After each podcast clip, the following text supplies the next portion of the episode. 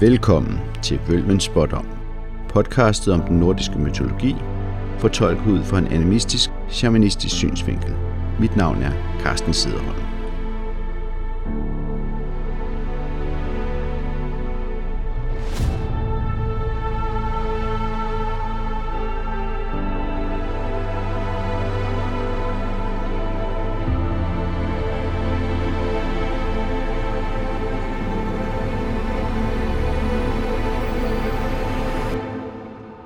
Dag vil jeg fortsætte med at fortælle om guden Heimdall.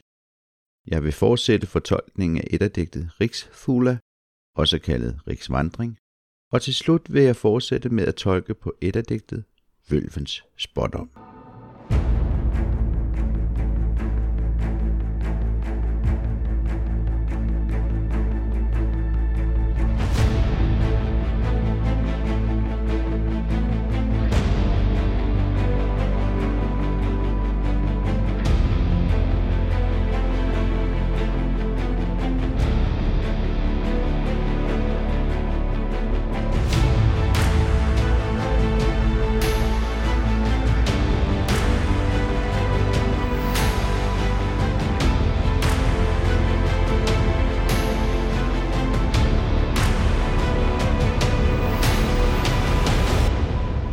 Forrige gang fortalte jeg om Heimdals særlige egenskaber og om hans rolle som asernes vagtpost ved Bifrost.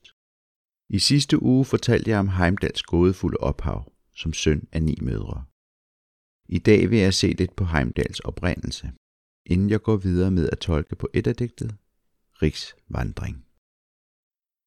Heimdal beskrives som en af aserne, men han lever samtidig i udkanten af samfundet, på linje med jætten Ægir der er konge over havet, og Loke, der repræsenterer ilden, eller som jeg senere vil komme ind på, et aspekt af ilden. Hvis han er født af ni jættemøer, må han som udgangspunkt være jætte. Men det er det faderens rolle, der afgør, hvilken rolle man får i samfundet, er han uden for kategori. Flere af aserne har jætter som mødre, men deres fædre er aser. Derfor er de selv aser. Et eksempel er guden Thor, som er søn af Fjørtgyn. Heimdall står beskrevet flere steder, i flere forskellige myter og et af digte.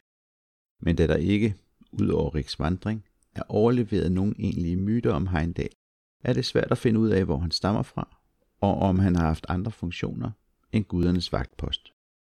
Der er tegn på, at der har eksisteret flere tabte myter om Heimdall. Blandt andet det såkaldte Heimdallsgjalder, som omtales i Snorres Edda, den yngre Edda. Hvis Snorre havde valgt at tage hele myten med, havde vi helt sikkert vidst meget mere om Heimdal, end vi gør i dag. Heimdal på oldnordisk er sammensat af to ord. Heimer, der betyder hjem, men som også kan oversættes til verden eller kosmos, og Dalr, der muligvis kan betyde lysende.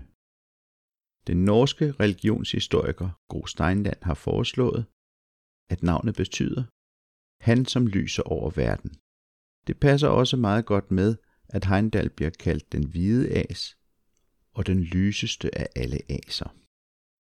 Heimdall bliver også kaldt gyldetand, fordi hans tænder er guld, og han bliver kaldt den højede stav, der er en kending for en væder og måske kan referere til væderens snodede horn. Væderens snodede horn kan muligvis være en reference til havets bølger. Det kendes blandt andet fra keltisk mytologi. Og så er vi tilbage til, at Heimdall måske kan være søn af Ægirs døtre, havets bølger.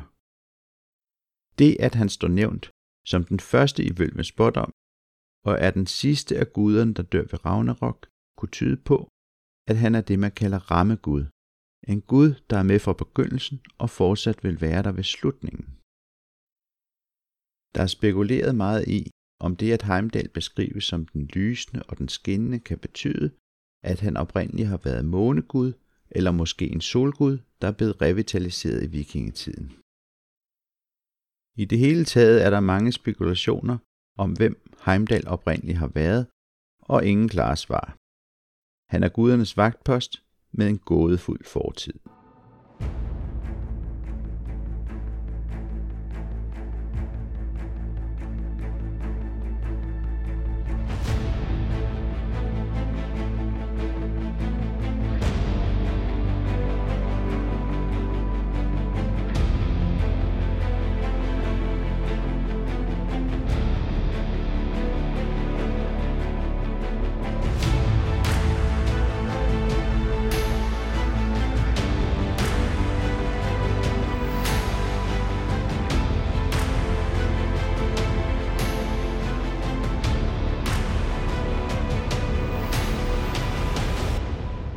Jeg vil nu læse op af Riks vandring i Rolf Stavnems udgave af den poetiske Edda og tolke på indholdet af digtet.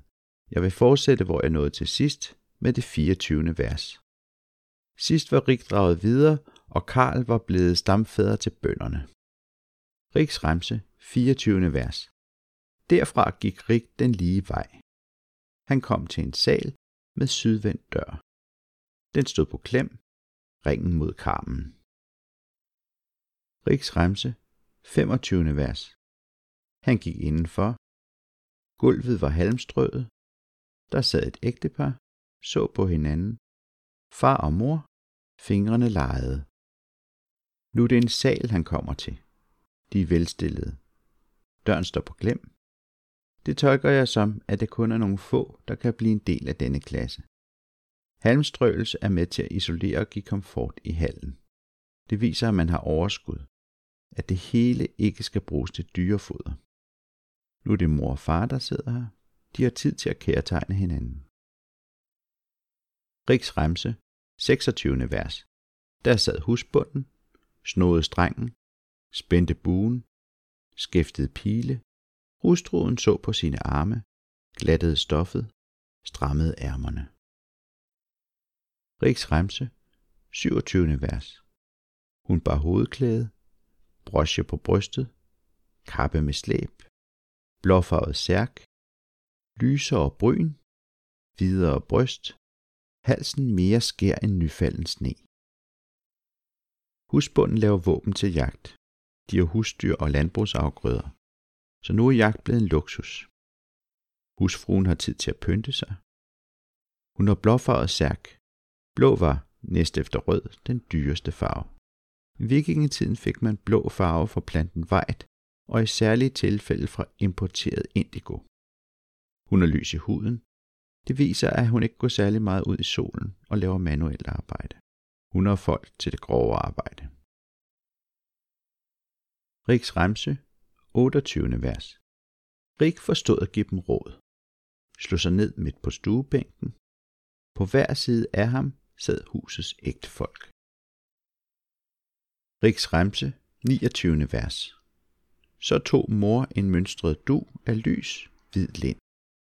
Lagde den på bordet, tog derefter tynde skiver brød af hvid hvede, hyldede duen.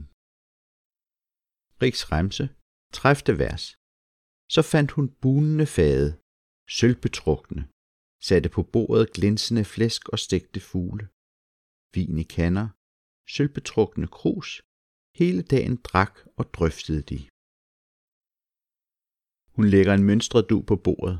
Faden og kruset er sølvbetrukket. De får serveret bunende fade med flæsk og stegte fugle. Det indikerer overklasse. Store bønder med overskud. De har tid til at sidde og drikke vin og drøfte hele dagen, mens trællene laver det hårde arbejde. Riks Remse, 31. vers. Rik forstod at give dem råd. Så rejste han sig, sengen blev ret. Der blev han tre døgn. Gik videre, midt på vejen. Nu gik der ni måneder. Riks Remse, 31. vers. Mor fødte en søn, svøbte ham i silke, øste ham med vand, kaldte ham Jarl. Håret var blondt, kinderne blege, øjnene var skarpe som en ung slanges. Nu står der ikke længere, at Rik lagde sig mellem dem. Måske fordi der er råd til en gæsteseng. Men ikke desto mindre kommer der endnu en gang en søn, ni måneder efter han er taget afsted. Sønnen bliver kaldt Jarl, det vil sige, at han er adelig. Han bliver svøbt i silke, som er en meget dyr importeret vare. Øjnene er skarpe som en ung slanges. Han er skarpsindig og lader sig ikke koste rundt med. Slangen er et rovdyr. Den er øverst i fødekæden. Slangen er indbegrebet transformation, så man kan også tage det som et symbol på en ny udvikling, en transformation. Næste gang skal vi se på, hvordan det går med denne transformation. Men inden jeg siger farvel for i dag, vil jeg fortsætte min tolkning af vølvens spådom.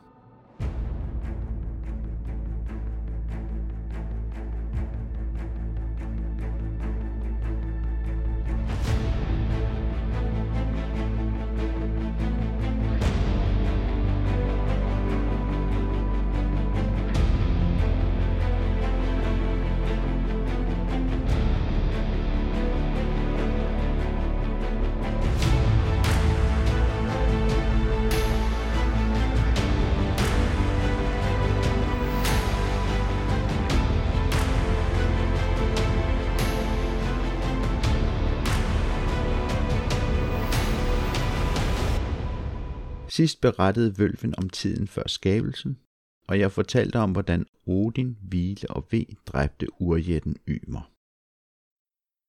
Vølven spotter, 4. vers. Før lande blev løftet af Burs sønder, de, som mægtigt Midgård skabte. Sol skinnede sydfra på salens sten. På jorden groede der grønne løg. Buer af den as, som konen Audhumbla stikkede fri af sin saltsten. Bure slægt af aserne. Hans sønner er Odin, Hvile og V. Odin, Hvile og V dræbte urjætten Ymer og skabte verden Midgård ud af hans krop. Vølvens spådom angiver ikke mange detaljer om jordens skabelse. Men efter at have hørt om Balders død og Ragnarok, tager Odin på endnu en sjælerejse. Denne gang for at besøge den næsten altvidende jætte Vaflutner. Fra Vaflutners beretning ved vi, at Ymers kød blev til den muld, der udgør jorden. Hans knogler blev til klipperne, og hans blod blev til havet. Af hans hjerneskal skabte det himmelvælvingen. Vi skal her huske, at skabelsen er på det ubevidste plan, det åndelige plan. Med salen i vølvens spådom menes Midgård. Grønløg er også blevet oversat til urter. Det må være et symbol på spiselige planter, livsgrundlaget. Odin hvile om V transformerede den golde og ubeboelige jord til et sted med liv.